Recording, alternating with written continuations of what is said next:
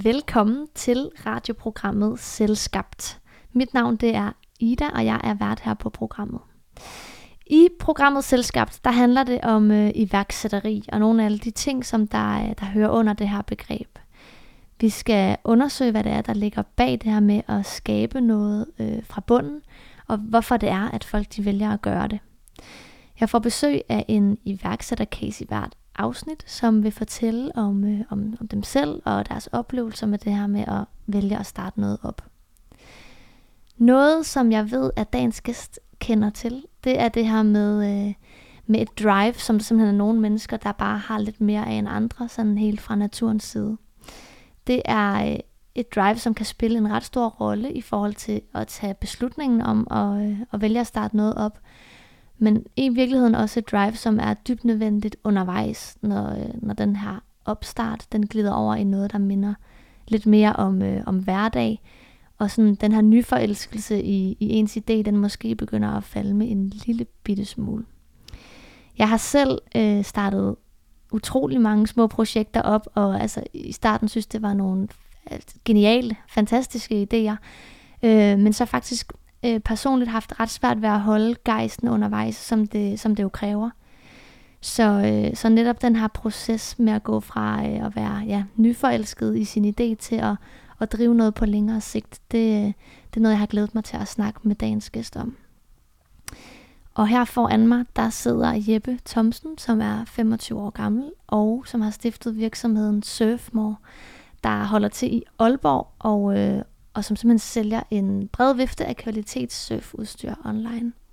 Velkommen til. Tak Ida. Jeg er glad for at være her i dag. Dejligt. Øhm, Jeppe, nu er du simpelthen kommet til at sidde over for en her, der aldrig har prøvet at surfe, eller være på paddleboard, eller noget som helst før. Så jeg tænker, om du ikke vil starte med at egentlig bare forklare, hvad det er, der er så fedt ved det. Jo. Mm-hmm. Jeg tror for mange, noget af det rigtig fede ved at komme ud og paddlesurfe, og det er uanset om det er windsurfing eller kitesurfing, eller man er ude og sejle i en sejlbåd, lede efter krabber. Øhm, jeg tror, der er sådan en helt naturlig øhm, ro i at være på vandet, men også en... Øhm, altså det her med, at fjorden og havet øh, er uforudsigeligt på en eller anden måde. Øhm, det er i hvert fald nogle af de elementer, jeg oplever, når jeg er ude og dyrke alle mulige mærkelige sportsgrene på vandet. Og jeg laver efterhånden mange forskellige ting. I dag er min position lidt mere kontorposition, men, men, men jeg tror i bund og grund, det handler om at komme på vandet og, øhm, og være i naturen i høj grad. En, en anden del er også, at når man har lidt energi, som man jo har nogle gange, når man er 25 år og en ung mand, så kan det være et godt sted at komme ud og få brugt noget krudt, for mm givet noget gas og komme til at sove godt om aftenen, måske hvis man har mm. lidt uro i kroppen, mm. når man har den alder, jeg har. Øhm, så der er flere elementer i det, som er interessante. Øhm. Ser du, at det sådan er, er, er jeg ved ikke, man kan sige, mest folk med krudt i røven, der er surfer, eller er det, mm. er det mere bredt?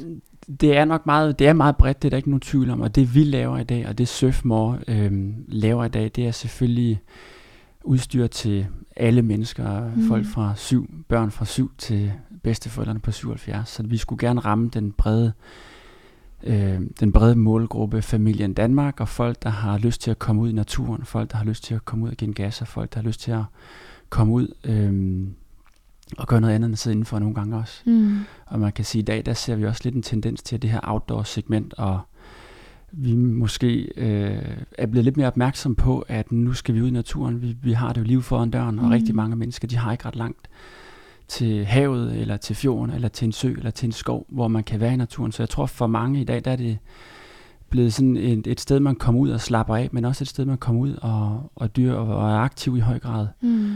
Øhm, så man kan sige, øh, ja, det tror jeg sådan i, i høj grad, det er det, det handler om for rigtig mange mennesker. Og man kan sige, vores udstyr, det er jo udstyr, der er designet og udviklet til dig og dine forældre og dine bedste forældre. Og det er det, der har været tanken med det, vi laver. Vi vil lave udstyr til den brede befolkning, ikke til eliten eller til professionel eller til folk, der skal være verdensmester mm. i noget som helst. Og man kan sige, det er jo også ligesom en parameter i den her sportsgren, det er, at man får en succesoplevelse første gang. Mm. Vi kender alle sammen at have været på en ferie, og der var en tennisbold og to catcher.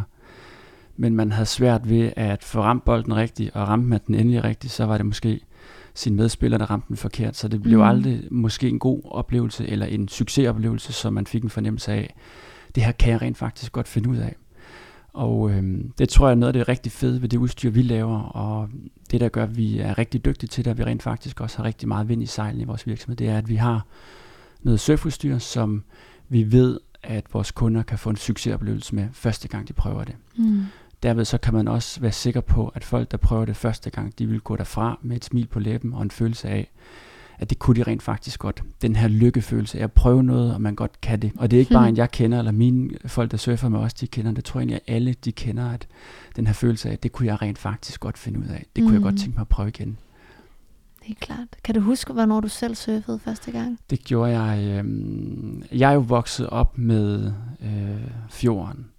Vi bor, jeg voksede op tæt på fjorden, men jeg er også vokset op med øh, forældre, som har dyrket øh, windsurfing og kitesurfing og stand-up paddlesurfing på alle niveauer. Min far han plejede at bruge hele sin ungdom på at køre hele Europa tynd i en gammel Mercedes Sprinter kassevogn og bo i den og windsurf. Og, øh, og det har mine forældre gjort i rigtig mange år, og, og levet efter at komme ud på fjorden og give den gas. Øh, og være i naturen. Øh, så, så jeg er naturligt vokset op med at være med på stranden, og jeg vokset op med vandet, fjorden, øh, muligheden for at komme ud og mm. være aktiv i naturen. Ikke bare i forhold til surfing, men i forhold til rigtig mange sportsgrene. Øh, jeg løbede med min mor orienteringsløb og cyklede og kørte mm. på mountainbike og øhm, lavede rigtig mange ting, som foregår i naturen. Øh, jeg kender så heller ikke idrætshaller, eller det, det, jeg har aldrig været sådan inde i en idrætshal og dyrke en sportsgren. Det har været meget fjern. Det er fjern. det udendørs. Det, det er udendørs. Ja, okay. Ja. Fedt. Og hvad... Altså, der har du fået det lidt sådan øh, hjemmefra, kan man sige, ja, den her det kan interesse. man sige, med at mine forældre har gjort det, og min far har nok været ham, der har været forgangsmænd for, ja. at vi havde mulighed for at surfe. Øhm, men der er jeg ligesom vokset op med, at øh, vi altid har haft mulighed for at komme ud og windsurf, og vi har også mm. haft udstyr, det kræver noget surfudstyr. Så vi har altid haft adgang til det, at komme ud og surfe, og altid haft, altid haft adgang til at have nogle forældre, der kunne formidle sporten og hjælpe os med at komme i gang. Øhm, jeg tror, jeg rigtigt startede med at surfe, da jeg blev en 13-14 år. Så har det taget fart siden. Øhm, I takt med, at vi blev bedre, så havde vi selvfølgelig også bedre udstyr, og som vi kunne udvikle os på. Nu siger vi, det er selvfølgelig mig og min lillebror, som også har mm. windsurfet øh, rigtig meget sammen, og mig og mange af mine kammerater. Øhm, jeg voksede op meget, meget tæt ved Limfjorden, en spytklat fra Limfjorden af, som jo er i min optik øh, Danmarks fedeste legeplads. Øhm, en, en legeplads, hvor man har mulighed for at komme ud og windsurf, kitesurf, lede efter krabber og sejle mm. i sejlbåde. Og de dage, der ikke er vind, og man ikke kan sejle i sejlbåde, så har vi nogle gange været heldige at kunne komme ud og køre på jet scooter og stå på vandski og lave alt, hvad der har med vand og fjord at gøre. Øhm, så, så man kan sige, at min omgangskreds og de mennesker, jeg er vokset op med, har i høj grad også været folk, som har øh, haft samme interesser øh, som jeg. Mm. Og, øh, og, og jeg tror, at øh, mens alle andre de blev en 13, 14, 15 år, så startede folk måske med at drikke øl og kysse på piger. Men der havde jeg altså stadigvæk travlt med at, at surfe sammen med mine kammerater og spise leverpostejsmad og læse Harry Potter bøger og være optaget af den her sportsgren, som man konstant kunne udvikle sig i og blive mm. bedre i. Øh, og det er også noget, det, der er det fede ved at være på vandet, det er, at, at de her sportsgrene, de, giver mulighed for, at man konstant som person kan udvikle sig, man kan konstant se den progression, man har. Mm. Man bliver bedre, man lærer at håndtere udstyret og vind- og vejrforhold bedre, og pludselig en dag bliver man så god, at man siger til sine forældre, nu vil jeg gerne op til Vesterhavet og surfe. Op i nogle lidt vildere forhold, mm. måske jeg prøver at sejle bølger derop, øhm, frem for at ligge og sus rundt ned på fjorden. Så øh, det har været enormt fedt for mig at have den her sportsgren, som øh, har givet mig så meget tilbage. Øh, også øh, på det sociale plan. Øh, mm. De venner, jeg er vokset op med, øh, som jeg har surfet med, siden jeg var været 12-13 år, det er også folk, som jeg kommer sammen med i dag, fordi vi har de samme interesser og den samme tilgang til at dyrke sport. Det er jo, det er jo smukt.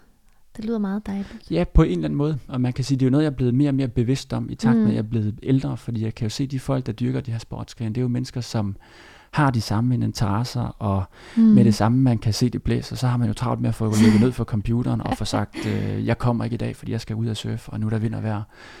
Så er det bare med at gå efter det. Ja, så jeg kan se det her, at der er nogle ting, der går igen for alle de her mennesker, og, mm.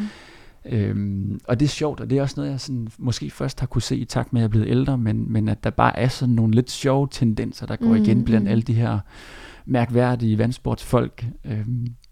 Fedt. Hvornår, øh, jeg er nysgerrig efter, hvornår det ligesom gik op for dig, at øh, jeg skal ikke øh, bare i, i gåsøjne øh, være en, der selv gør det her. Jeg skal starte en virksomhed simpelthen, hvor ja. det her det er kernen. Øhm, jeg tror, vi skal mange år tilbage. Man kan sige, øh, jeg har altid, når jeg tænker over det, handlet med ting. Og det er ikke fordi, jeg vil betegne mig som en købmand eller mm. en sælger. Men jeg har altid, hvis jeg har været ude at rejse med mine forældre for eksempel, så har jeg altid haft sådan et gen. Øh, og en interesse i at købe tax-free produkter i lufthavnen, mm. eller købe øh, punge på loppemarkedet og tage med hjem og bruge alle mine sparepenge på det og sælge mm. videre til mine kammerater over i skolegården. Og, øhm, og sådan tror jeg, at ting har taget sig lidt skridt for skridt, at øhm, nu er jeg blevet lidt ældre, og, øhm, og nu er det blevet lidt mere alvorligt. Jeg har hånden lidt mere på kåb, røven måske endda, hvis mm. man må mm. sige det her i dag, på kogepladen. Men jeg tror, det er noget, der har været naturligt i mine gener, det her med at formidle en vare, men i høj grad også øhm, at, at skabe noget og sætte nogle ting i gang, tror jeg i bund og grund, det, det ligger meget naturligt til mig at være med mm. til at mm. skabe noget, og det er ikke fordi, det skal tage udgangspunkt i, at man nødvendigvis skal sælge noget og tjene penge på det. Jeg er ikke drevet af økonomi, eller penge, eller biler, eller materialisme, men jeg er drevet af at skabe ting og finde på ting og tænke ting og få dem til at lykkes. Mm. Og det er også noget, jeg er blevet bevidst om med årene, at hvad er det, det handler om det her? Hvorfor er det, man bliver ved med at sætte ting i gang? Hvorfor er det, man bliver ved med at tage risici i de aktiviteter, man gør? Altså, hvorfor er det, man ikke bare stiller sig tilfreds og siger, nu tager jeg et arbejde, får en løn, og klokken fire, der går jeg hjem, så kan jeg tage mm. drikke nogle øl, eller øh, holde, på, holde weekend. Øh, jeg har sådan en, jeg, jeg tror det ligger meget tungt i mine gener, i min DNA, øh, at der er sådan en naturlig skabertrang, øh, altså, og måske også endda en trang, som er blevet større og større og tungere og tungere i mine år med årene. Men tror du, det er sådan en snibbold-effekt? Altså, så giver man monsteret lidt, og så får man bare endnu mere trang, eller hvordan? Ja, det kan godt være. Øh, man kan sige, nu fortæller jeg lidt om i gamle dage, hvor jeg har solgt øh, jordbær og mm. øh, parfumer fra lufthavnen og øh, lavet øh, rigtig mange mærkelige ting. Men, mm. Og det er jo en sød historie, men jeg har også været typen, der skaber andre ting, og jeg kan også huske, øh, jeg har da også været typen, der kunne sætte en, øh, for tre kammerater over i folkeskolen til at pifte alle cykler i skolegården, øh, lige bortset fra vores egen, fordi jeg skulle jo hjem. Mm. Men, så det kan man jo også sige, det er jo også en form for skabertrang. Det er måske den forkerte sti at gå på som 12-årig. Mm. Mm. Øh, og jeg så tror, undskyld til alle hernede. Undskyld til alle over på Dalgerskolen i 99, som ikke kom hjem den dag, eller kom ud med aviser. Jeg kom hjem, øh, men, men jeg tror, at, at jeg ved ikke helt, hvad det er, men, men jeg har altid måske været typen, der har været god til at sætte nogle ting i gang øh, været god til at fortælle en historie og få nogle andre med på en idé, og det er jo ikke nødvendigvis dårlige idéer. I dag der har jeg jo flere mennesker, der er med i min virksomhed, og som er en del af den, øh, lige så stor del af den som jeg, som er med til at drive det, men mm, jeg tror jeg altid, altid bund og grund, der har været sådan en naturlig skabertrang. Jeg, jeg ved ikke, om jeg skal fortælle flere historier i forhold til pift cykler i skolegården, men der har altid været sådan en naturlig øhm, måde for mig at sætte nogle ting i gang mm. på godt og på ondt. Mm. Nu er jeg så heldigvis blevet lidt ældre og kan også se konsekvenserne af at tage en fejl.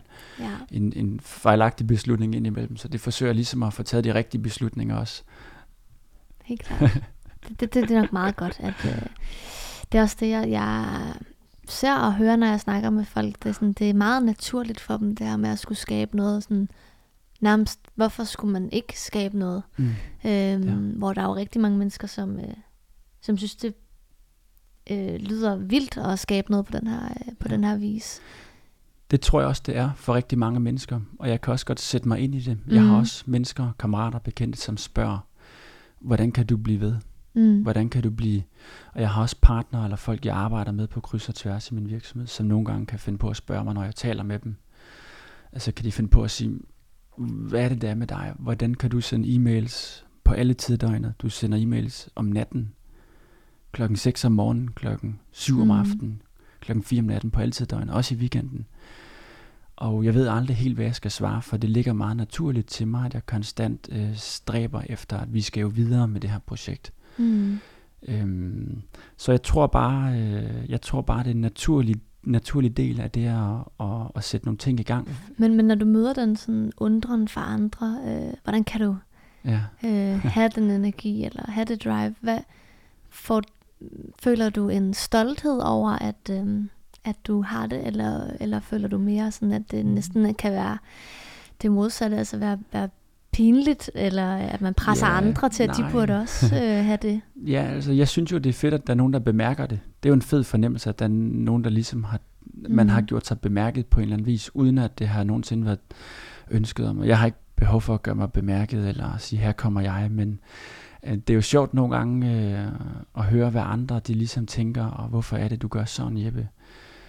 Øh, hvad ligger der til grund for at sætte nogle ting i gang, og hvorfor du bliver ved? Men jeg vil også sige, nu nævner du ordet stolt, og jeg, jeg ved ikke, hvad det er, og det er ikke noget, jeg har hjemmefra, men jeg har aldrig fornemmelsen af, at jeg synes, at jeg er stolt af noget. Jeg er aldrig rigtig stolt af noget. Mm. Jeg er stolt af nogle kammerater, der gør det godt og giver den gas. Jeg er stolt af min bror. Jeg er stolt mm. af mine forældre, de ting, jeg har fået med fra dem. De værdier og den øh, tilgang til tilværelsen, den er jeg meget stolt af men jeg er sjældent stolt af noget, jeg selv gør, eller nogle ting, øh, jeg får til at lykkes. Mm. Og det er uanset om det er i min virksomhed, eller nogle andre projekter eller aktiviteter, jeg har lavet. At uanset hvad jeg laver, så, så ved jeg godt nogle gange, at det, det er rigtigt, det går godt, men mens alle andre, de vil sige, hold op, det er jo helt vildt. Mm. Det er jo helt vildt, hvordan fik du det til at lykkes, eller hvordan kunne du gøre det, eller hvordan fik du lige det op at stå. Så er jeg altid typen, der siger, jamen, det er fint nok, men øh, så ser jeg også de ting, jeg ikke synes, der lykkes. Og mm for eksempel nu her har vi lige lavet nogle nye produkter, som i vores i Søfmore, som kommer her lige om hjørnet, og de er rigtig fede, men, øh, og de er blevet rigtig gode. Men der er typen, der ser indpakningen, jeg ikke synes er helt god nok. Mm. Der ser de mangler, jeg synes, vi mangler indpakninger. Tænker, hvorfor gjorde vi ikke det her? Hvorfor gjorde vi ikke det der bedre? Mm. Hvorfor lavede de ikke den grafik bedre? Hvorfor dit, hvorfor dat?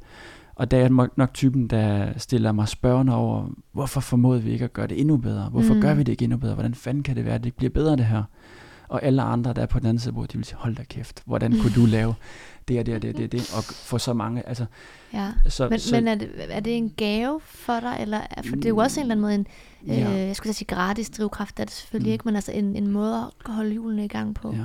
Det er en drivkraft, at jeg er ved at lære. Mm. Jeg er ved at fortælle mig selv, det er en drivkraft. Mm. Det er ikke en gave, øh, og det er ikke noget, jeg er glad for. Det er ikke noget, jeg spekulerer over, det er ikke noget, jeg er ked af. Det er noget, jeg er blevet bekendt med de sidste par år. For jeg har godt nogle gange stillet mig selv uforstående over, hvad er det, der gør, at jeg aldrig har følelsen af at være tilfreds. Mm, og hvis man ikke er bevidst om, ja, hvad det er, eller hvordan man skal tænke om det, så tænker jeg også, at det hurtigt kan blive en, ja, jeg ved sgu ikke, hvad det modsatte ord af drivkraft er, men altså en øh, stopklods nærmest, ja. eller en kæmpe frustration. Ja. Øhm, en utilfredshed i virkeligheden med, ja. med sig selv og det, man opnår. Ja, og det er ikke fordi, man skal ikke forstå det som en utilfredshed, eller mm. en noget, jeg går og spekulerer over, eller noget, jeg overvejer at købe psykologtimer for. Det er noget, der ligger i mig, og det er noget, der er i min måde at arbejde på, og i min måde at komme videre med de ting, jeg sætter i gang på. Øhm, jeg er tilfreds. Jeg synes, min tilværelse, den tilværelse, jeg har i dag, er rigtig sjov. Den er spændende, og den, øh, jeg glæder mig hver dag, når jeg står op til det, jeg laver. Dermed ikke sagt, det er en leg hele tiden. Det er ikke mm. lige sjovt hele tiden, men jeg er tilfreds i øh, min hverdag og min tilværelse, og med de ting, jeg laver. Det er jeg meget tilfreds med.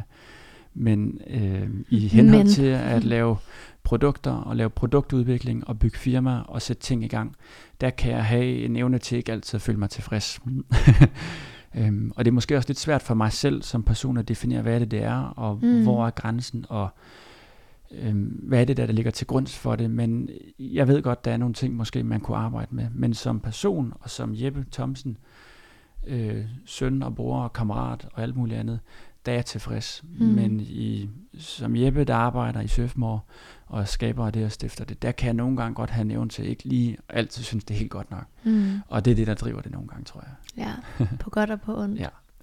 Men jeg øh. tror, det ligger som en naturlig del for rigtig mange, der bygger virksomheder, eller mennesker og personer, der skaber noget i det hele taget, om man laver kunst, eller man laver musik, eller man laver bøger, eller hvad pokker man laver. Jeg tror, der ligger sådan en for rigtig mange mennesker, den her evne til at hele tiden vil gøre noget, der er bedre, og det hele tiden skal være bedre. Og mm. hvad med kunstneren, øh, den, den almindelige kunstner, hvornår er de nogensinde tilfreds med et værk? Fordi kan du spørge, kan du sige til en kunstner, kan du lave et værk til mig? Hvornår vil han nogensinde sige, nu er det færdigt, Ida? Mm. Nu er det færdigt, nu er jeg tilfreds. Han vil aldrig blive færdig med det. Men på et tidspunkt, så må han sige nok og nok. Vi skal videre, vi skal have solgt værket, vi skal have nogle penge i kassen, og jeg skal i gang med det næste værk. Så, så det er sådan måske en pendant til det her med, at hvornår man er tilfreds nogensinde, og for nogen der er det måske kunst eller bøger eller musik, eller noget helt, helt tredje, det handler om. Mm. For mig der er det min virksomhed, der er det min tilgang til at lave produktudvikling og design og udvikle ting. Der har jeg nogle gange lidt svært ved at være tilfreds i det, jeg gør. Mm. Hvad, hvad tænker du sådan, at... Øh, altså, hvis du skulle blive sådan konkret, hvad, hvad har ligesom, hvornår har det set sortest ud? Hvornår har du været mindst tilfreds, eller mindst øh, stolt nærmest? Øhm, den periode er jeg faktisk på vej ud af nu her. Og mm. øhm, man kan sige, at vi har jo haft den her coronapandemi, som har påvirket hele verden. For mit vedkommende og i henhold til Surfmore som virksomhed har det betydet, at øh, rigtig meget af vores produktion, øh, udvikling, øh, øh, hvad kan man sige, fragtaftaler har været forsinket rigtig, rigtig mange måneder. Mm. Og øh, vi producerer mange af vores emner i Asien, i Kina blandt andet, og i Taiwan og i Hongkong. Og jeg rejser i Kina et par gange om året nu her, og følger op på vores produktion og de mennesker, jeg arbejder med. Og normalt har jeg en rigtig god dialog med de mennesker, jeg arbejder med. Øh, de tror på mig, og jeg tror på dem, så vi, vi, øh, vi arbejder også sammen om, ting skal lykkes øh, for Surfmore som virksomhed, men også for dem som leverandører til mm. vores virksomhed. Men det er ikke nogen hemmelighed, at øh, rigtig, vind efteråret har været rigtig, rigtig svært for virksomheden, forstået på den måde, vi har haft svært ved at få rigtig mange af vores varer hjem. At det har været rigtig svært at få den produktion igennem, vi skulle have. Og sige med, at nu er virksomheden en anelse større, end da vi startede, og det betyder, at vi producerer en helt anden type størrelse volumer nu her. Altså mm. de mængder af surfudstyr, vi laver, det er en helt anden målestok, da vi startede. Øhm, nu er det rigtig meget surfudstyr, vi skal producere hele tiden. Og vi skal hele tiden være på forkant med produktion, og vi skal hele tiden være på forkant med øh, fremtiden, og hvad sker der om et år, hvad sker der næste år, har vi nok materialer, og hvordan øh, udvikler markedet sig i Danmark og Europa og resten af verden. Men, men det har været rigtig svært at få rigtig, rigtig meget produktion igennem, og det har selvfølgelig betydet meget store forsinkelser på meget af vores surfudstyr, alle vores surfboards og padler og komponenter og faktisk alle leverandører. Jeg tror, vi har en 6-7 forskellige leverandører nu her, der leverer hver deres emner til vores virksomhed. Øh, de har selvfølgelig været påvirket, og, øhm, og det har selvfølgelig haft indflydelse, enorm indflydelse på vores virksomhed, mm. hvor alle vores varer de er forsinket, og mm. alt har været udskudt. Øhm, det betyder selvfølgelig, at vi går glip af rigtig meget salg og rigtig meget omsætning, øhm, økonomi, som skulle have været med til at udvikle virksomheden, og som skulle have været med til at, at søsætte nye projekter. Øhm, og det kan man sige, øh, heldigvis så er det bare økonomi, øh, men jeg har brugt rigtig meget tid som person og som ejer af virksomheden på at være rigtig, rigtig sur og indebrændt, skuffet, tvær. Mm. Øhm, jeg har været rigtig sur på dem. Jeg har arbejdet med vores leverandører. Jeg har været rigtig skuffet. Jeg har været meget uforstående. Mm. Hvorfor det ikke lykkedes, og hvorfor der ikke har været noget mere konkret at sige i forhold til den her produktion. Men i takt med ugerne og dagene og månederne er gået, så har jeg også kunne se, hvor omfattende den her pandemi i hele verden har været. Alt blev udskudt, og næste uge, og næste uge, og mm. næste uge, og jeg kunne godt se, hvor det gik hen. Øhm, men men øh, den må jeg æde i år, så må vi sige, at vi når nok helt, ikke helt de mål, øh, der havde været sat. Men omvendt, så, øh, så tror jeg også, jeg har lært noget af at blive endnu dygtigere til at forberede mig. Og jeg ved også godt, at man kan ikke planlægge sig ud af, at verden den lukker, og al infrastruktur i hele verden lukker. Mm. Og folk de øh, mister livet en efter en øh, for hvert eneste land. Det har været skrækkeligt, og øh, det har været skrækkeligt at være vidne til. Men, og ved du hvad, øh, det her det er bare en virksomhed, og øh, det er bare surfudstyr, og det er bare penge. Så jeg må sige, så længe at vi alle i min familie er sunde og raske, og mine venner bekendte, så må det trods alt være det vigtigste. Og det er jo også, som du selv siger, det øh, er bare en virksomhed, men jeg tænker, at enhver iværksætter vil, vil øh, lige skal slutte den. Nå, men det er jo bare, mm. det er jo bare en virksomhed, jeg har startet, ja. men det er jo meget, meget, meget stor del af ens ja. liv og, øh, og verden, som, øh, som pludselig også går i stå. Det er ikke nogen hemmelighed, at øh, jeg, har ikke, jeg kan ikke skelne mellem min virksomhed og mig som person. Det kan jeg godt, men det er svært for mig, fordi jeg laver det her hver dag, og jeg snakker om det her hele tiden, og jeg snakker også om det for meget.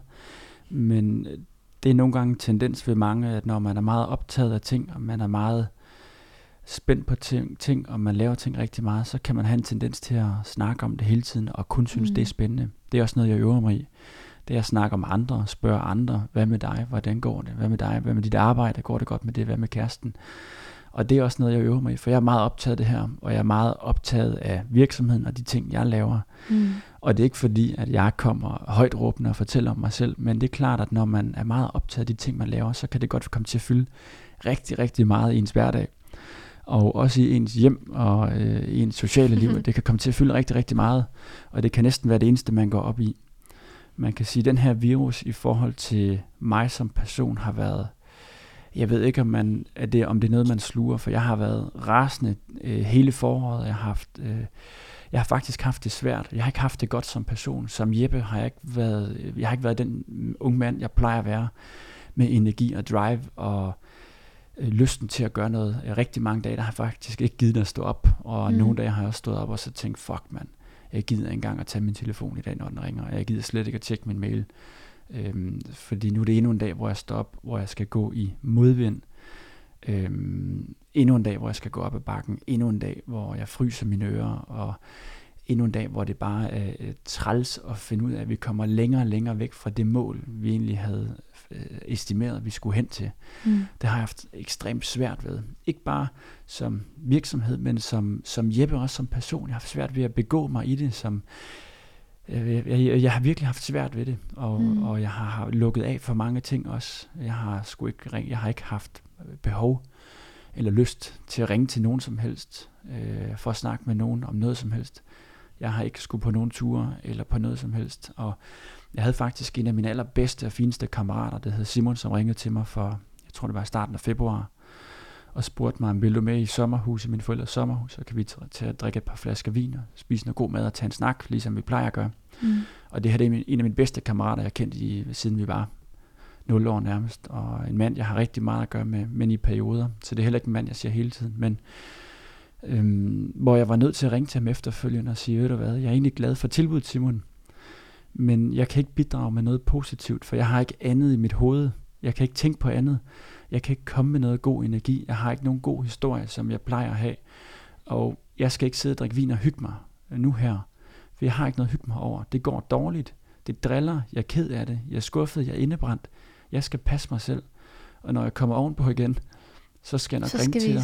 Ja, og så skal vi nok tage et glas vin. Men som man kan sige, som person, og det er noget, der har taget mig rigtig mange måneder at komme over. Jeg har virkelig været sur og tvær, og det vil mm. mine forældre også sige. Øh, jeg har ikke været mig selv som person. Normalt så er jeg en glad ung mand, der er med på øh, mange idéer, og nogle gange også mm. er hurtig til at handle og være med til at tage nogle hurtige beslutninger. Nogle gange også nogle lidt for hurtige beslutninger, men, men af sind er jeg meget åben og positiv. Øhm, men jeg har faktisk første gang i rigtig mange måneder været ked af det, og tvær. Og er der noget, det kan ikke svare sig at være sur. Nej, men, men jeg skulle til at spørge, hvordan, for det kan det jo ikke, og det er jo øh, selvfølgelig godt at høre, at du er ligesom på vej ud af det, og, og måske også nu, hvor, hvor sommeren er over os, og, og pandemien bliver mindre og mindre i fokus, og så videre. Ja. Men jeg ved, det er svært at svare på, men hvordan gør man? Hvordan trækker man sig selv ud af sådan en øh, kulkælder? Ja, altså jeg har arbejdet, og øh, jeg vil gerne være ærlig og sige, at jeg har gået i modvind i rigtig mange måneder. Hver eneste dag, jeg stod op og fået at vide, at vi er nødt til at udsætte Jeppe. Vi udsætter produktionen, vi udsætter, og, og jeg har jo kunne se, det der, det er, når man producerer sin varer i, i Østen og i Asien, som vi gør, så øh, er der noget, der hedder produktionstid. Det er den tid, man bruger på at fremstille varerne. Øh, den tid, det tager at konstruere tingene og gøre dem klar, og få øh, tjekket alle varerne, at de er i orden, at de er intakte, og vi kan pakke dem ned og putte dem på kasser. Det går der noget tid med. Det kan der godt gå nogle uger med, eller en måneds tid med at producere, når vi gør det. Og samtidig så sejler vi tingene hjem på containerskibe, eller vi kører dem hjem på, på tog faktisk. Og øh, det er selvfølgelig en proces og en tid, og øhm, man kan sige, så, så man er meget, meget, meget på forkant med de ting, vi laver. Jeg kan ikke bare få tingene hjem i lynets hast, eller ringe til et lag i Tyskland og sige, nu skal vi have 100 surfboards hjem, fordi vi sælger bare helt vildt meget. Mm. Det er vi nødt til at planlægge os ud af. Og det har jeg også kunne hver dag stå op og se i min e-mail, Jeppe, vi er nødt til at udsætte produktionen endnu en uge. Og når du har fået sådan en e-mail fire uger i streg, så kan du godt regne ud, nu er der gået en måned, og nu begynder det faktisk at være, at vi snart skal til at producere. Hvis vi skal producere tingene, og vi skal pakke dem ned, og vi skal have kørt dem på et containerskib eller et tog, for at have det hjemme i tid. Fordi man kan sige, når man sælger surfboards og hmm. udstyr til surfindustrien og til folk, der skal have noget legetøj om sommeren, så er man også ligesom nødt til at have varer på lager, når solen skinner, når vi har ferie og når man skal ud og give den gas, hvor det er dejligt vejr, så nytter det ikke noget at have varer på lager, når det bliver oktober. Fordi på den tid, der er folk ved at kigge på julegaver, og måske skal de endda på skiferie. Mm. Så man kan sige, det er ikke helt uvæsentligt, at man formår at planlægge sig ud af den her produktion, øhm, hvis man vil lykkes med sin virksomhed, og hvis man vil fremad. Og det vil jeg jo gerne som person og som virksomhedsejer. Jeg vil gerne fremad, og mm. jeg higer også efter at lykkes. Det er klart. Så kommer der sådan en... Øh en kraft udefra og, øh, og stopper det, eller på en eller anden måde ligesom... Øh, ja. Man skulle ikke tro, der var noget, der kunne øh, stoppe dig, men det var der så måske her. Ja, øh, altså man kan sige, jeg tror ikke, det stoppede mig, men øh, det jeg gjorde, det var jo, at jeg arbejdede videre. Mm. Og øh, jeg fortsatte med at arbejde hver eneste dag. Og nu ved jeg godt, nu sagde jeg, at jeg gad ikke at stoppe, og jeg gad ikke at svare på telefon, men når jeg nu var kommet op, øh, så tjekkede jeg også min telefon og svarede på e-mails, og jeg arbejder rent faktisk videre i rigtig mange måneder, hver eneste dag, øh, med vores virksomhed. Øh, men jeg, jeg gik også i modgang i rigtig lang tid. Jeg tror, det var følelsen af at gå op ad bakke i rigtig, rigtig, rigtig mange måneder. Mm. Følelsen af at arbejde og måske endda surfe i modvind. Øh, det kan være sjovt i en mm. periode, og det kan man gøre i en rumtid. Og det vil alle komme til at opleve i deres tilværelse, om man laver virksomhed, eller man er i parforhold, eller man har børn, eller hvad pokker man har, så vil man komme til at opleve følelsen af, at nu er livet ikke en dans på roser, nu er det faktisk øh, svært, eller, eller man har følelsen af, at, at, at, at nu kører det ikke helt på skinner. Det er jo en, en løbende proces og en løbende del af tilværelsen, men man kan sige, øh, man skal også have nogle små succeser hele tiden, og man skal have følelsen af at køre på sin cykel, og det rent faktisk går nedad, mm. og vinden sus om ørerne, og man er på vej, og man er på vej fremad, og man er på vej til det, der er bedre. Og jeg tror, at det har været dybt i min DNA, jeg bare har fortsat med at arbejde, selvom jeg har været godt gal i skralden, og selvom jeg har været indebrændt, selvom jeg har været rasende og sur, så har jeg arbejdet videre jeg er ikke stoppet op. Jeg har ikke sat mig i min seng og set Bubbebjørnene og spist småkager og ikke lavet noget. Jeg arbejdede bare videre. Men som person, der, der mistede jeg mig selv. Øhm, jeg var ikke den Jeppe, jeg var normalt, for jeg havde noget, jeg gik og spekulerede over. Og, mm. øhm, og man kan sige, øhm, det er jo heller ikke nogen hemmelighed, at når man starter en virksomhed, og det går fremad, så begynder der også at komme noget, der hedder økonomi i en virksomhed. Og jeg skal ikke arve en forfærdelig masse penge. Jeg har ikke fået noget foræret af nogen, og jeg har ikke haft nogen, der har åbnet en masse døre for mig. Så jeg, det, er jo, det, det er ikke nogen hemmelighed, det her det skal lykkes, og det her, den her virksomhed skal lykkes for mig. Ikke bare som person, men også det økonomiske aspekt i at drive en virksomhed, at det skal kunne løbe rundt. Mm. Jeg har en lejlighed, der skal betales. Jeg har en bil, der skal betales. Jeg har en, en, en, en, en hvad kan man sige, et, et liv, en tilværelse og en hverdag, der også skal hænge sammen. Så øh, vi er også nødt til at tjene penge. Og øh, den del er der også i at drive det her. Man kan sige tak med, at vi er blevet en lidt større virksomhed og har fået lidt mere fart på. Så har jeg nok også været typen, der har brugt lidt flere penge i virksomheden. Øh, mange unge mennesker på min alder, når de tjener nogle penge og starter nogle virksomheder, de vil måske have en tendens til at øh, hvad, hvad hedder sådan noget, klappe sig lidt i hænderne og tænke, mm. nu kører det fandme derude. Nu bruger vi lidt ekstra. Ja, nu bruger vi lidt ekstra, nu skal vi hygge os lidt, og det går jo godt. Mm. Og jeg har faktisk, øhm, jeg lever stadig på en sten, jeg bor i en lille lejlighed, og jeg kører en gammel brugt kassevogn, og jeg har ikke skruet op for noget som helst forbrug, eller øh, store dyre noget som helst. Jeg spiser stadigvæk leverpostej med torskeovn og drikker dåse sodavand fra Tyskland. Mm. Selvom jeg måske mm. godt kunne begynde at hygge mig lidt mere, eller kigge købe et fjernsyn, eller hvad pokker ved jeg, så har jeg hele tiden haft behov for at sige, hvis det her det skal lykkes, så er vi nødt til at bruge alle de penge, vi hele tiden tjener, og reinvestere dem og fylde dem ind i virksomheden. Og det betyder selvfølgelig også, at jeg løber jo mere og mere risiko som Jeppe, Jeppe og jeg har mere og mere hånd på kogepladen, fordi at det begynder også at være rigtig mange, i hvert fald rigtig mange, ikke nu, men det begynder at være flere og flere penge, man sidder og arbejder med, og flere og flere beløb, som der skal formidles mellem virksomheden og kunder og leverandører. Og investeringerne, de bliver større og større og større. Så man kan sige, øh, at det forpligter jo også i højere og højere grad, for jeg har også nogen nu her, der skal til at der skal have lidt løn indimellem, og nogle regninger, der skal betales, når jeg sætter ting i gang. Så mm. det er ikke helt uvæsentligt, at det lykkes hele vejen rundt, og det er ikke helt uvæsentligt, at vi formår at få noget varer hjem. Mm. Fordi det, det er det, vi skal leve af. Helt klart. Nu er vi altså øh, nødt til, at vi skal lege en leg, som hedder Svisken på disken, hvor jeg gerne vil stille dig 10 spørgsmål.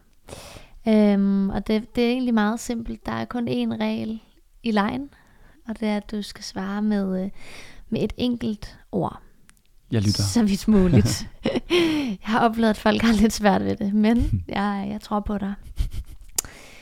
Og øh, nu får vi den øh, sort på hvidt, skulle jeg til at sige. Men vil du kalde dig selv iværksætter? Ja. Fortryder du nogle gange, at du har startet din egen virksomhed? Aldrig. Kan du godt lide at holde fri? Nej. Synes du, at man er en rigtig iværksætter, hvis man arbejder mindre end 60 timer om ugen? Ja.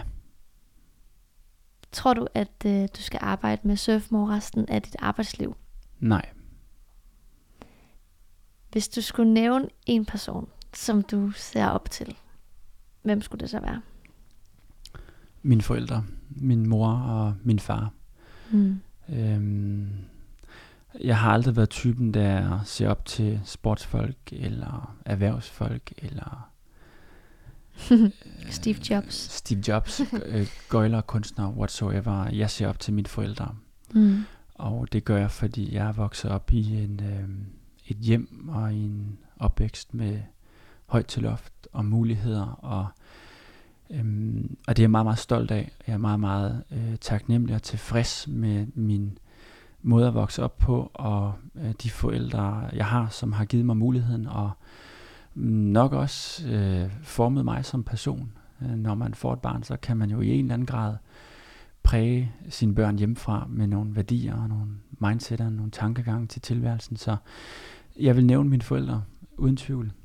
Øhm, jeg kunne nævne mange andre, så jeg ser op til rigtig mange mennesker. Mm men det er som regel mennesker, jeg, jeg har en tilknytning til, eller jeg kender, mm. eller nogen, som hjælper mig på en eller anden vis. Øhm, det er også spændende, at der er nogen, der kan løbe rundt om en 400 meter bane meget, meget hurtigt, og jeg ved, hvordan de gør det. Men for mig har mine idoler, og dem jeg sætter op til, det har altid været mine forældre. Jeg bliver helt glad ved tanken om, at de øh, skal høre det her tilbage til, øh, til spørgsmålene her. Hvor mange gange om måneden øh, surfer du selv? Er du sikker på, at du vil spørge om det? Ja. Jeg tør jeg fortælle det måske. Det jeg måske ved ikke, om du vil sige 0 eller 100. Jeg surfer, jeg var faktisk ude at surfe i dag. Uh, jeg har været ude at surfe med min, uh, min bedste ven, min lillebror i dag. Ja. Og vi har været ude at surfe i dag, um, og give den ikke gas faktisk, og stand-up paddle surf. Og det har vi hygget os med, og um, for mig der er det jo rigtig fedt at have en, ikke bare en bror, jeg vokser op med, som jeg mm. kender ind ud, men også en, uh, faktisk en mand, jeg, um, jeg ser rigtig meget op til. Altså en, en person, jeg kan lære rigtig meget af, også i og med, at han er ved at blive ældre nu her, ved at blive en voksen mand. Mm. Så det er fedt. Uh, vi har været ude at surfe i dag, ja, og have den oplevelse det. sammen. Men tilbage til spørgsmålet. ja. Jeg surfer, øh, og måske kører den lidt på et tidsspor, fordi jeg ikke vil indrømme, hvor lidt jeg egentlig burde oh, okay, surfer. det er det, vi er ude i. Øh, jeg vil hvor påstå, at jeg surfer en to-tre gange om måneden. Okay. Og det kan jeg nok ikke imponere nogen med i bund og grund. At man kan sige, da jeg startede Surfmore, og det startede med min rigtig gamle øh, gode kammerat Niklas, som... Øh, jeg har gået i skole med og skudt fyrværkeri med, og vi har kendt hinanden i rigtig mange år. Øh, vi startede Surfmore sammen, og Niklas er i dag stadigvæk min rigtig god kammerat. I dag der har han sin egen virksomhed og laver nogle andre projekter. Øhm, men vi startede Surfmore, øh, fordi vi tænkte, at hvis man laver et surffirma, øh, så må man jo kunne surfe rigtig meget. Så man må jo kunne få tid til at gå med at udvikle noget surfudstyr, tænke en tanker og teste nogle produkter. Ja. Og øh, jeg må sige, at jeg er heldigvis blevet klogere, og jeg har lært mere, og jeg er blevet mere moden, men øh, drømmen var bedre end virkeligheden. Og ikke at virkeligheden ikke er god, men, men jeg tror oprigtigt, vi troede for to år siden, at hvis vi startede et firma og kaldte det Surfmore, så må man skulle da kunne få tid til at gå med at surfe, og så oven købet til nogle lommepenge på det. Det tror jeg faktisk. Jeg, jeg er blevet klogere, heldigvis, og jeg skulle forhåbentlig også gerne blive klogere ja. for hver eneste dag, der går nu her, indtil jeg en dag øh, ikke er her mere, men øh, det er fedt at blive klogere, og især for mig, der er det rigtig fedt at erkende, at det holder op. Man bliver faktisk klogere hver dag, og ja. man har noget at lære hver dag. Og det var øh, noget andet, der skete, end det man havde øh, drømt om, eller troet i hvert fald. Netop. Okay, det var, øh, jeg har ikke talt, men det var mange ord, vil jeg bare lige sige, som svar på det spørgsmål. Er du tilfreds med, hvor, øh, hvor du er nået til med Surfmore? Øhm, I en eller anden grad, ja. Jeg er tilfreds med øh, det, der sker i virksomheden nu her. Jeg er tilfreds med den vej, vi er på. Øh, vi er ikke i trailersporet, vi er heller ikke i overhældingsbanen, men vi ligger et sted derimellem. Og, øh, og jeg begynder for alvor at kunne se vigtigheden i hårdt arbejde, og vigtigheden i, at man konstant evner at komme videre. Øhm, det kan jeg se i min virksomhed nu her, for vi mm. er faktisk godt på vej, og der sker en masse spændende ting nu her, og jeg kan også se, hvor salg det går den rigtige retning. Så jeg er ikke tilfreds, det tror jeg ikke, jeg bliver, men, men jeg er tilfreds med, at rigtig meget arbejde det begynder at give på det. For mm. det kan jeg se, det gør, og det er en fed fornemmelse, og det er en rigtig fed fornemmelse som iværksætter, som skaber og som stifter, og øhm, at, at ligesom at se, at det går sgu den rigtige retning, det her, vi gør et eller andet, der er rigtigt. Og man kan sige, for mig som iværksætter, jeg støder også ind imellem på nogen, der snakker rigtig meget om, at øh, hvis man, man, man kan jo, ja, nu er det måske lidt i tidspunkt, men mm-hmm. det her med, at i min måde at være iværksætter på, og i min måde at lave min virksomhed på, der formår jeg hele tiden at tænde ild til det her bål. Mm. Og man kan sige, at hvis du vil lave et bål i dag, så, så er det fint, og det er flottere at lave et kæmpe stort bål og fortælle om, at nu skal vi lave et kæmpe bål, og det bliver kæmpestort, og det kan bare komme til at brænde helt vildt, men hvis du aldrig formår andet end at bare finde pinde og grene og, og ting og sager, fylde på det her bål og gøre det større, større, større med tanker, hvis du aldrig formår at finde lighter og noget benzin, nu er jeg nok typen, der finder en dunk benzin og lighter, fyre op i det, og så sker der noget, men hvis du aldrig formår, formår at lave den her antænding, øhm, for at starte et bål, og for at starte noget gnist, noget glød, så kommer du aldrig videre. Og det kan jeg se i min måde at drive virksomhed på, at vi kommer videre, jeg kommer videre, virksomheden kommer videre. Giver det mening, det jeg siger? Mm, det her med, at, mm. at der skal handling til, tror jeg på grund. Det er det, jeg prøver at fortælle. At man kan ikke bare nøjes med at snakke og, for, og fortælle luft og drømme. Drømme er rigtig fedt. Jeg drømmer hver dag, lige indtil jeg vågner, for så skal jeg altså i gang med at handle på min drømme. Og det kan jeg bare se nu her, at i min virksomhed, at jeg gør mine drømme og mine tanker til handling og til virkelighed. Mm. Så bålet det kører. Der er ikke gnister i det, det er flammer i der det. Er flammer. Og det er en fed fornemmelse, og det er fedt at se. Og det er også fedt at se det, det op fra den her helikopter, hvis man må bruge det udtryk, at hvis jeg sætter mig ned en dag og drikker en kop kaffe og ser det hele lidt ovenfra, så kan jeg egentlig se, at vi er egentlig på den rigtige sti. Så det må jeg bare sige, det er en fed fornemmelse. Jeg synes, vi nærmer os lidt noget stolthed her. Ja, selvom ja at, nej, øh, jeg vil, ikke, jeg vil være ked af, at vi bruger det udtryk, men, men, men følelsen af, at ting lykkedes. Ja. Og jeg tror i bund og grund, det er det, jeg stræber efter. Øhm, stolthed er da en fed fornemmelse, uanset om man laver en, en god pasta-ret, eller man mm. øh, begynder at brygge sin egen øl og tænker, hold da kæft, det smager godt, det her mm. vi har lavet. For mig handler det nok i bund og grund om en følelse af sådan en, en ros, en lykkefølelse af, at det lykkedes. Jeg tror, det er der, den ligger for mig, at når vi lykkes med nogle ting. Den og følelse. nu ved jeg godt, at det kan være svært at sige, Jeppe, hvor er det, du lykkedes? For det lyder ikke som om, du synes, der er noget som helst, der nogensinde lykkedes. Men i en eller anden grad, så er der nogle ting for mig, der lykkedes. Måske har jeg svært ved at se dem. Mm. Fordi jeg ser altid de ting, der ikke lykkedes. Men der er jo nogle overordnede ting, som lykkedes. Øhm, og jeg tror, det er lidt den, den følelse, jeg jagter i min måde at gøre de her ting på, det er den her ros og den her følelse af, at vi rent faktisk lykkedes med tingene. Mm. At jeg inde i mit lille hoved, så aldrig nogensinde synes, at ting er helt gode nok, eller ah, det kunne vi blive bedre. Det må være noget, jeg arbejder med fremadrettet. Men som, som virksomhed, der lykkedes vi. Og, øh, og det gør jeg også som person i min måde at gøre ting på. Og det tror jeg i høj grad, det er den følelse, jeg stræber efter. Ja, helt klart. Vi er kommet lidt ud af et spor. Jeg har så to øh, spørgsmål endnu. Øh, så nu er det, det øh, strengt ja eller nej. Øh, fortryder du nogle gange, at du har brugt så meget af din ungdomstid, ungdomsår, starten af 20'erne, mm. øh, på at være iværksætter, i stedet for at drikke øl og slappe af? Mm, nej. Et nej. ord, er det nej? Er det, er det et ord, eller må man, må man fortælle en længere historie? Nej, kom med, kom med lidt. Jeg, øh, overhovedet, jeg fortryder ikke noget som helst. Øhm, nu kan man sige, at Surfmore som virksomhed har eksisteret i to år, og det er gået hurtigt, og især nu her går det hurtigt. Inden vi startede, Niklas og jeg, Surfmore, i dag der er det øhm, min virksomhed, men øhm, inden det har jeg jo altid lavet alle mulige skøre projekter. Jeg har arbejdet med virksomheder på kryds og tværs, siden jeg var øhm, 18-19 år, øhm, og lavet alle mulige skøre projekter, og allerede da jeg var ret gammel, har jeg arbejdet med lidt større virksomheder også, og, og nogle gange, når andre de skulle have matematik over skolen, så har jeg været nødt, at køre, været nødt til at køre ned og holde et møde ved et firma, fordi jeg havde gang i et eller andet skørt projekt, eller et eller andet koncept, eller et eller andet, vi skulle have til at lykkes. Så det ligger meget naturligt til mig. Det er ikke noget, jeg fortryder overhovedet. Øhm, omvendt så er jeg også bevidst om, at øh, det har også nogle omkostninger at gøre de ting, jeg gør. Og det mm. bliver mere og mere bevidst om, fordi jeg kan også se, at der er også nogle ting måske, hvor jeg ikke er nået mm, helt så langt. Øhm, jeg har aldrig rigtig formået at have en kæreste så lang tid ad gangen. Øh, og ikke fordi jeg har nok haft en tendens til måske at... Øh, ja, nu skal jeg passe på, hvad jeg siger, men, øh, men jeg kan også se nogle kammerater, jeg har, der jo er godt i gang med at have et rigtigt arbejde, og komme klokken 8 og gennem klokken 4, og mm øh, måske allerede begynder at få en fed løn også, og kunne købe en lejlighed og have en kæreste og, og sådan nogle ting. Det er ikke noget, jeg kigger på og tænker, i år, det vil jeg også gerne. Det vil jeg gerne om nogle år, men nu her, der gør jeg det, jeg synes, der er det rigtige for mig. Og det er det her.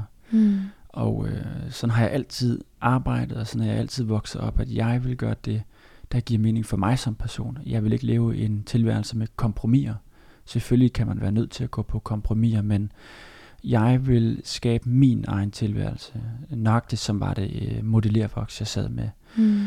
Og øhm, når man kan sige, jeg har været mange år i skolen, hvor jeg har været i en tilværelse og i en ramme fortælling og en firkantet kasse, hvor jeg var, jeg følte mig meget ofte trekantet og rund og firkantet ind imellem os, men, men jeg var lidt det hele på én gang, men jeg havde svært ved at tilpasse mig systemet. I systemet er måske ikke det rigtige ord, men det her uddannelsessystem mm. og det her møllehjul, eller det her øhm, øhm, system, hvor man uddanner sig igen og igen og igen, og alle de går på den samme sti.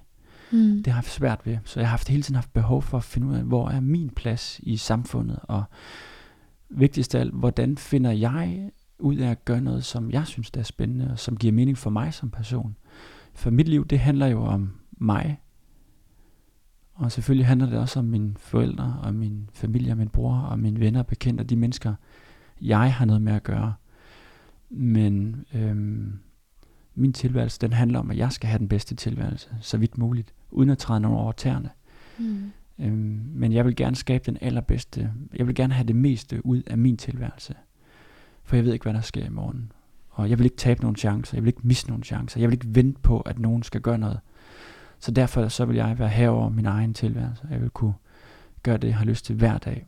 Mm. Og det er ikke fordi, jeg sidder også med en skidesur revisor, der stiller sig mm. uforstående over, hvorfor helvede skal du bruge så mange penge på lavkahus? Og var det nu nødvendigt at gøre det der? Og, og, og sidder også ofte med en masse ting, der ikke er sjovt. Uh, det har vi også været lidt inde på. Men, men det er vigtigt for mig, at, at jeg står hver dag og, og er drevet og motiveret og er tilfreds i det, jeg gør. Er tilfreds i min måde at, at leve livet på. Det er vigtigt, for, fordi så kan jeg også ligesom give mere tilbage og give mere tilbage til de mennesker, jeg omgås med. Mm. Så jeg tror, det er, øhm, det er noget, jeg er blevet bevidst om med tiden, men det, det, det har altid været i mig. Jeg er nødt til at gøre det, der giver mening for mig. Jeg kan ikke leve efter, jeg vil ikke leve efter andre, de skal sætte min dagsorden, min tilværelse, styre hvad jeg skal gøre. Jeg har haft et almindeligt arbejde nogle få måneder mm. ved en af mine andre bedste venners øh, forældre, som tilbød mig et øh, godt arbejde i deres virksomhed. En helt vildt fed og spændende virksomhed. Men jeg måtte bare være helt ærlig og konstatere, at det var som at have en abekat og putte den i et bur. Den hører til naturen. Fedt. Og hvordan oplevede du så, da du endelig øh, ja, kom ud i naturen, hvis man kan sige sådan, altså ja. kom, forlod systemet, eller det lyder mm. også voldsomt, men, mm. men da du ligesom endelig fik, øh, fik trukket dig væk fra det her, hvor, hvor du ikke passede ind, og hvor du ikke følte, at dit liv det øh, blev meningsfuldt, og, ja. og lige pludselig sådan selv skulle skabe det. Altså, jeg forestiller mig en, en ret vild øh, øh, oplevelse i, i mm. det. Hvordan var det? Man kan sige, at jeg er tilfreds i det, jeg laver. Jeg er en glad ung mand, og jeg står op hver dag og har en følelse af, at nu skal vi i gang, og nu starter dagen. Og øh, det er ikke nogen hemmelighed, at hver eneste gang det er weekend, så går jeg lidt i næven, fordi så ved jeg godt, der kommer ikke nogen e-mails, telefonen ringer ikke. Øhm, så jeg synes, det er helt vildt fedt at vide, nu er det søndag aften, nu skal jeg tidligt i seng. Så tilbage. fordi tomorrow morning, der skal jeg i gang med at give en gas, og jeg skal eksekvere på mine drømme, og jeg skal arbejde i mine drømme, og i den her proces, min drømmeproces om at bygge det her firma og lave nogle spændende ting. Så øh, jeg er tilfreds, og jeg er en tilfreds ung mand. Øh, jeg synes også, det er på bakke, men jeg, jeg trives i det her. Jeg trives i det, det passer til mig. Det er sådan, jeg kodet, det er sådan, jeg er programmeret. Mm. Og jeg er i et element, hvor jeg synes, det er mega fedt at være. Jeg har været et sted, og det kan jeg sige meget, meget ærligt, jeg har gået i skole rigtig mange år. Det var en katastrofe. Det var pinligt. Jeg forstår ikke, der ikke var nogen, der sagde, var det ikke noget med at komme ud og lave noget andet?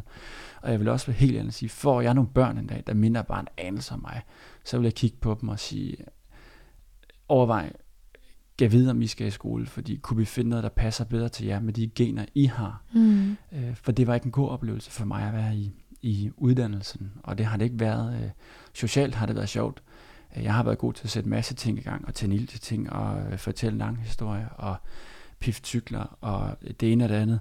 Men sådan øhm, rent fagligt har det ikke været en god oplevelse. Jeg har svært ved at tilpasse mig øhm, fagligheden, tror jeg. Mm. Øhm, det er ikke noget, jeg tror, det ved jeg. Det har jeg været bevidst om i mange år, og det har ikke været nogen hemmelighed.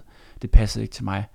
Jeg var rundt og trekantet og skæv inde i et system. Og øhm, Øhm, så det har været fedt for mig at om sider komme ud og få min heldigt, jeg fik en studenterhue, det tror jeg min mor er glad for.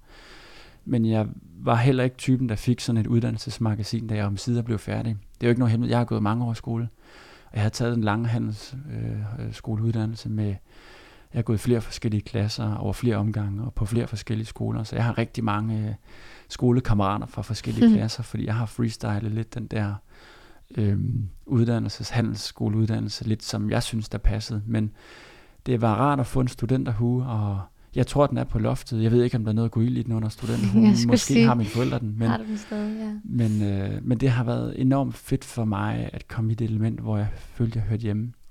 Og det gør jeg her, og det gør, det gør jeg det element, jeg er i nu her. På godt og på ondt. Op ad bakke og ned ad bakke i medgang og modgang. Fedt.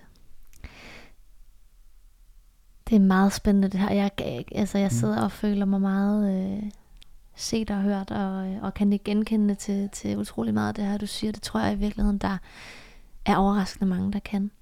Øhm, vi skal slutte af med det sidste spørgsmål. Vi, øh, fra min leg her. Øhm, og jeg er bare nødt til at høre, om du synes, at det at surfe, det er undervurderet i Danmark. Ja, jeg vil anbefale alle, der hører det her program, og også alle dem, der hører om at have hørt om det her program. Ja. Ring til mig, og så skal jeg tage med ud og surfe, om det er windsurfing, kitesurfing, stand-up paddle surfing, om det er surfing med krabber, eller hvad pokker det er. Ring endelig til mig, eller tag fat i jeres lokale surfpusher, øh, jeres venner og bekendte, øh, de lokale selvstændige folk, der driver surfskole. Ring til dem og, og spørg dem, om de ikke vil tage jer med ud at få verdens fedeste oplevelse ind under huden. Jeg vil anbefale det til jer alle sammen. Til alle, alle fra Jeg vil også slutte af her og sige, at det er meget stærkt vanedannende. så man skal passe på det. det har jeg lyst til at sige. Det er dyrt, og det er vanedannende, men det giver noget, men det noget det life der. quality. Ja. ja, fedt. Det er en kæmpe sommerferie, eller sommeranbefaling i hvert fald.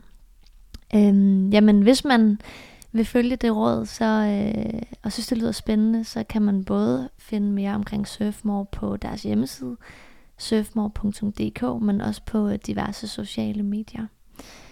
Jeppe, tak for besøget. Det har været meget øh, spændende at høre om alle dine tanker omkring det her. Tak, det var en god oplevelse. Også en tak til alle jer, der øh, har lyttet med. Mit navn det er som sagt Ida Lundorf, og jeg har været vært her på programmet Selskabt. Programmets redaktør er Tue Bledel. På genhør. thank you